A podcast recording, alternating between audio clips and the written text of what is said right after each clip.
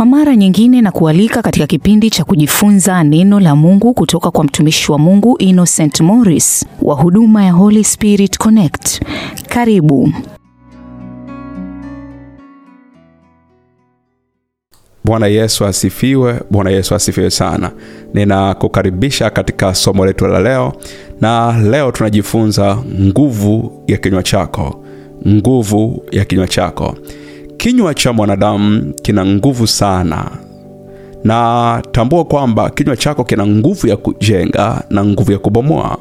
Ukisoma katika kitabu cha Methali 18 mstari wa 21, tafasiri ya Biblia ya habari njema imeandika hivi: Ulimi una nguvu ya kufanya hai na kuua, wanaopenda kuutumia watakula matunda yake. Narudia tena, Methali 18 mstari wa 21 kutoka katika Biblia ya habari njema inasema hivi: ulimi una nguvu ya kufanya hai na kuua, wanaopenda kuutumia watakula matunda yake.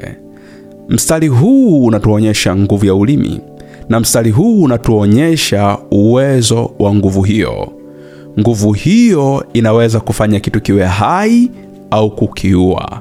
Narudia tena, nguvu hiyo ambayo ni nguvu ya ulimi inaweza kufanya kitu kiwe hai au kukiua. Miaka kadhaa iliyopita nilikuwa na semina sehemu inaitwa Vawa Mbozi, Mbeya huko Wakati naombea wagonjwa, alikuja dada mmoja alikuwa na shida ya kutokwa damu zaidi ya miaka miwili. Nilimuuliza yule dada hili tatizo lilianzaje? Akasema kuna binti walikuwa wanasoma naye, yule binti walitokea kutokuelewana, na yule binti akamtamkia huyu dada kwamba nitakukomesha. Na baada ya kusikia yale maneno, alisikia kama kitu kimeingia tumboni mwake, na hilo tatizo lilianzia hapo. Huyu binti alizunguka hospitali nyingi na alitumia dawa za asili, lakini hakuweza kupata suluhisho la tatizo lake.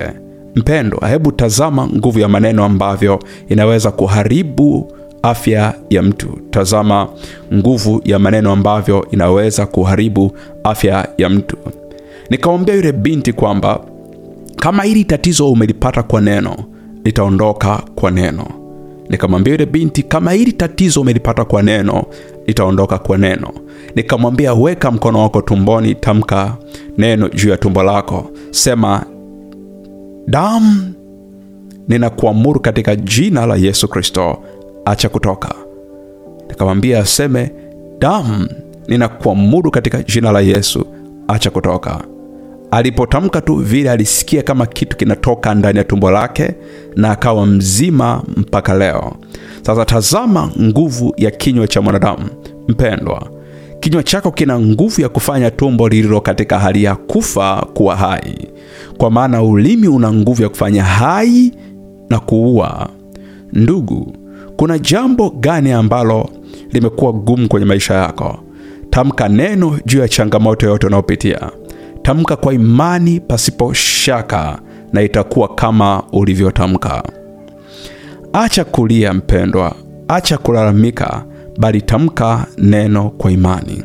Yesu anasema katika Mathayo 18 mstari wa 18, amini nawaambieni, yoyote mtakayoyafunga duniani yatakuwa yamefungwa mbinguni, na yoyote mtakayofungua duniani yatakuwa yamefunguliwa mbinguni. Neno hili likupe nguvu na imani ya kutenda makuu katika jina la Yesu Kristo. Fanyia kazi neno hili na hakika utarudi na shuhuda. Mungu wa mbinguni akubariki sana. Amen. Amina. Usikose sehemu nyingine ya kipindi hiki wiki ijayo, siku na wakati kama huu.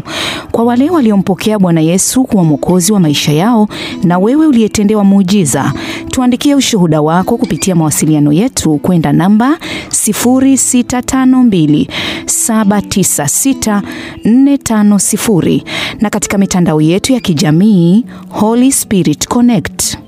Mungu akubariki.